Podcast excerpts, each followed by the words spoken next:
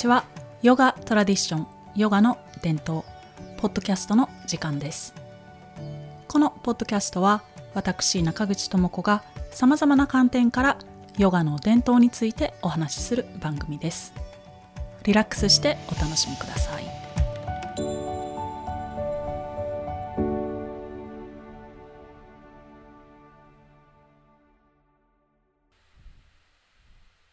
皆さんこんにちは。ヨガの練習を暮らしの中で楽しまれていますでしょうか、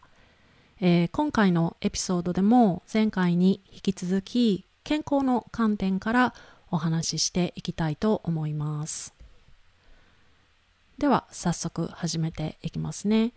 まずはメンタルヘルスとヨガについてお話ししていきます。ヨガを始めるきっかけは人それぞれですがメンタルヘルスの問題を改善していくために始める方も多いですね。うつ病とか不安障害やパニック障害、適応障害、それから不眠症や依存症など、このような精神疾患を克服しようと努力されている方も多い世の中です。ヨガを体験されている方はその効果を実感されていると思いますが、ヨガをすることで呼吸が落ち着いて気持ちが落ち着いてリラックスを体験することができます。前回のエピソードでお話ししたように自律神経の働きがシフトをしていくので体の内側から変化して心に平和が訪れます。ストレスはいろいろな病気の原因ですが例えば免疫系システムにとてもネガティブな影響を与えてしまうので長い間ストレスにさらされてしまうと病気にかかりやすくなって肉体的な病また不安やうつといった精神的な問題が出てきてしまいます。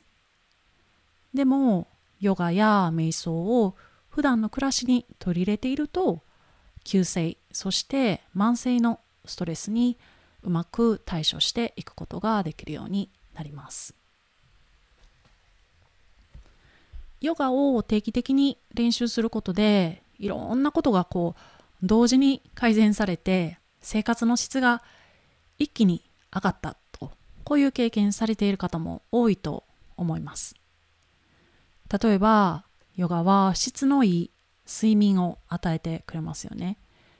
ヨガした日はすごくよく眠れるんですという声は本当にたくさんの生徒さんからよく聞きます。ぐっすり眠れると翌日はエネルギーに満たされていますよね。肉体的にも精神的にもいい状態だと新しいことや初めてのことに喜んで取り組むことができたり大変なこともうまく乗り越えていけたりします。睡眠障害に対処する薬もあるかと思いますが副作用も心配ですしずっと薬には頼りたくないという思いもありますよね。ヨガした日はなぜよく眠れるのかヨガを定期的に練習しているとなぜいつもぐっすり眠れの眠れるのかというとそれはストレスのレベルが下がるからです。リラックスできるヨガによって神経系のシステムが落ち着いていつもよりぐっすり眠れるというリサーチの結果もあります。また高齢になると睡眠に変化が現れますがこのような睡眠の悩みも改善されるとも言われています。いつもよく眠れている場合でもヨガの定期的な練習によってより休息できる睡眠が可能となっていきます。またアルコールや薬物食べも食べ物やある特定の行動などへの依存症も大きな問題ですよね。依存しているものを過度に摂取すると体に本当に大きなダメージがありますしそれができないと禁断症状が出てきたりして日常生活が乱れてしまいます。ヨガや瞑想は依存症から抜け出すことにも効果的であるというふうに言われていまして体の生理的な機能が変わって気持ちが変わってくるということはもちろんですがこう長期的な効果があります自分を粗末に扱ったり自己矛盾した形で自分を傷つけるという状態から自分を敬うという心構えに変わっていくことができるからなんですね。自分で自分のことに気づいて自分をケアする自分をいたわるというアプローチは人生のどんな場面でも大切なことになってきます。はい。えー、その他の精神疾患とヨガの関係についてはたくさんお話しすることがあるのでまた別の機会に取り上げていきたいと思っていますさて次に脳の変化を見ていきたいと思います次のような研究結果があります。ヨガや瞑想を定期的に練習することで脳細胞が新しいコネクションつまり神経回路を形成して脳の構造そのものそしてその機能に変化が現れるとされています。機能の変化による効果としては学習や記憶といった認知能力が向上していきます。つまり記憶力や注意力また気づきや思考や言語これらを司る脳の部分が活性化されていくそうです。つまりこれは脳の可塑性脳のプラスティシティと呼ばれるものですね。わかりやすい言葉で言うと脳の柔軟性脳が柔らかくなっていきます MRI などの検査ではヨガをしていない人と比べて定期的にヨガをしている人の脳では情報処理を担っている大脳皮質や学習や記憶を司る会話がより熱いことが確認されるそうです。このエリアは年齢を重ねるにつれて萎縮していくと考えられてきたそうですがヨガを定期的に練習する高齢の方の脳はヨガをしない同年齢の方と比べてこの萎縮の進行が進んでいないという結果も出ているそうです。だから高齢になるにつれて問題となっている記憶や認知能力の低下に対処することができるのではと提案されています。そういえば認知症予防のための脳トレっていうのはよく知られていますがヨガも一役買いそうですよね。他にもヨガや瞑想は理由付け意思決定記憶学習正確性などといった脳の高次元の機能の向上にも役立つと言われています。はい、えー、脳に関するちょっと専門的な用語も出てきましたがいかがでしょうか？もう少し脳の話をしていきますね。次に、えー、脳のその視床下部と自律神経の関係を見ていきます。視床下部というのは自律神経や内分泌系の調節を行っている司令塔です。ヨガや瞑想を練習することでこの視床下部の後ろの部分つまり交感神経のエリアが抑制されると言われています。この部分が抑制されるとストレスの刺激に対する体の反応が最適化されてストレスと関連した自律神経の反射メカニズムが元の状態に戻ります。つまり恐れとか攻撃や怒りに反応するエリアの働きが抑制されて脳の内側前の部分にある喜びとか至福と関係する場所が刺激されます。よって不安が和らいで心拍数や呼吸数が落ち着いて血圧が下がるというメカニズムになっていますこのようにヨガをすることで感情が落ち着き心の平穏が達成されてリフレッシュを味わって健全な感覚がよみがえってきますこれは長期的に見ると自信にもつながってポジティブな人生が展開していくこととなります。はい。このようにメンタルヘルスの向上とも関係する話ですが、ヨガや瞑想ではストレスや精神疾患に真正面から立ち向かうのではなくて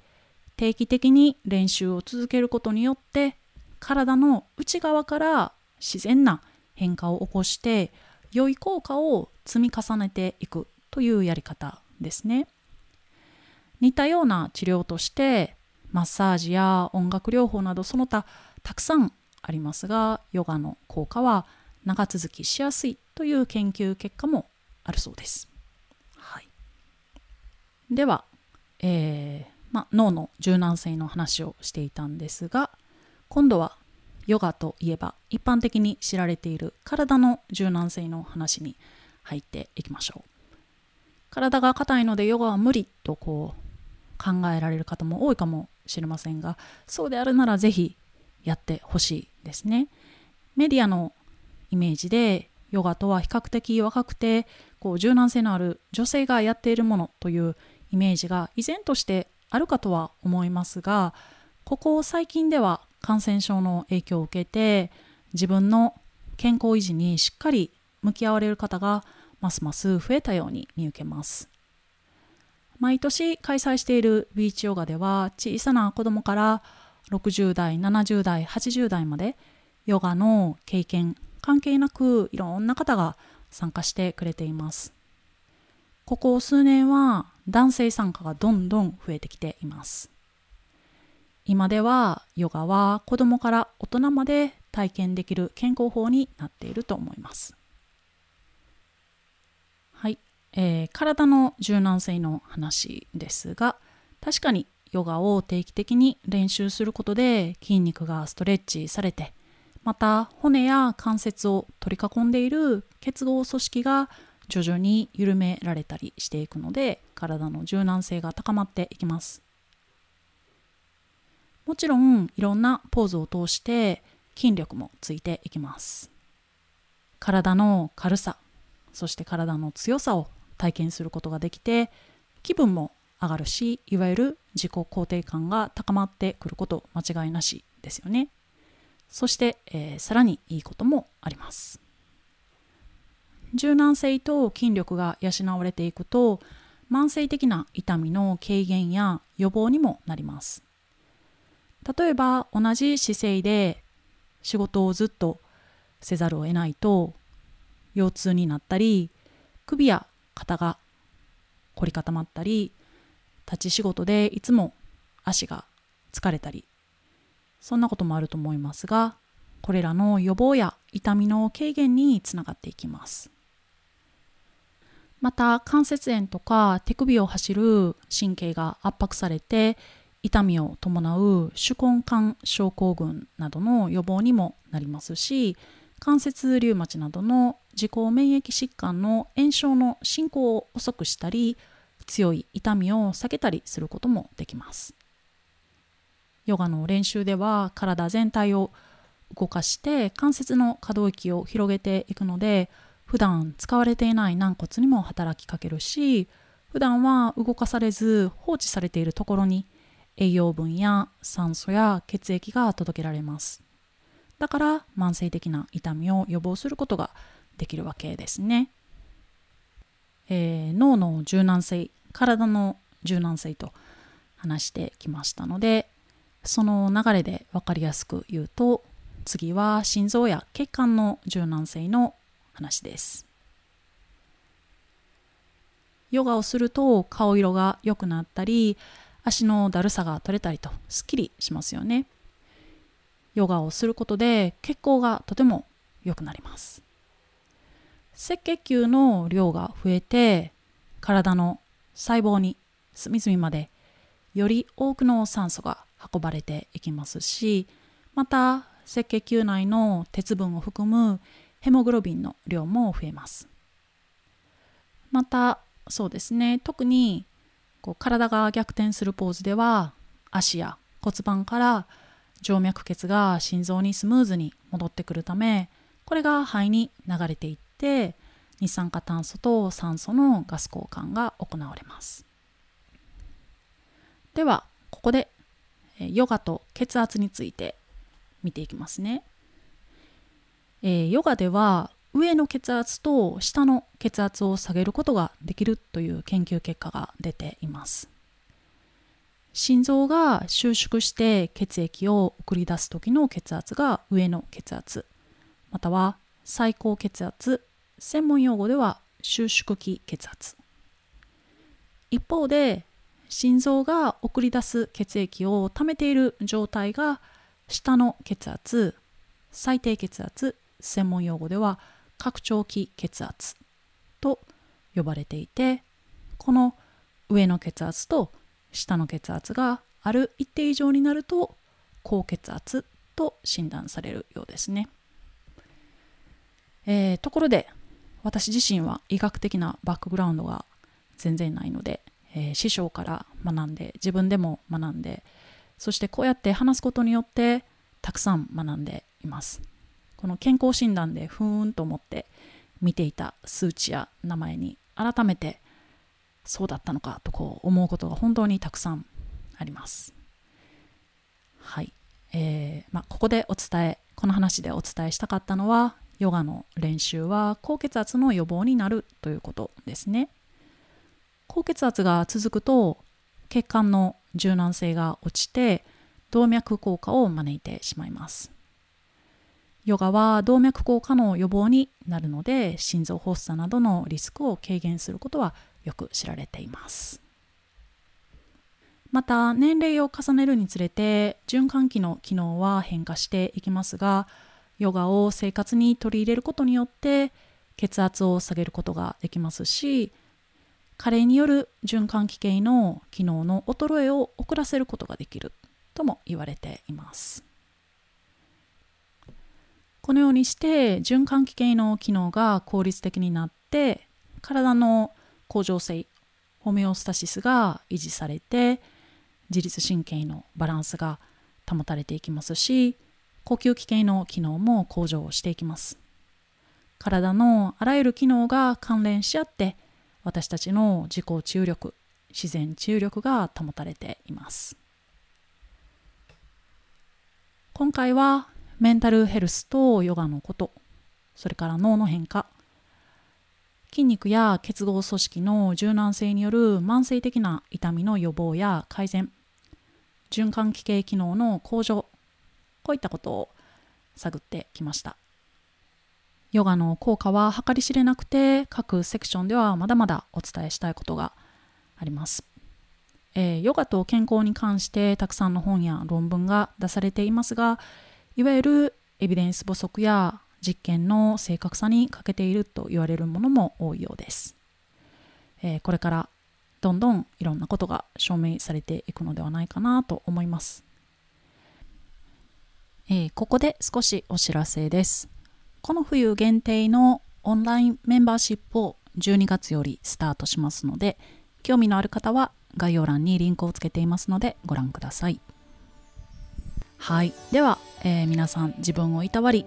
体を健康に保って秋から冬への季節の変化をお楽しみください。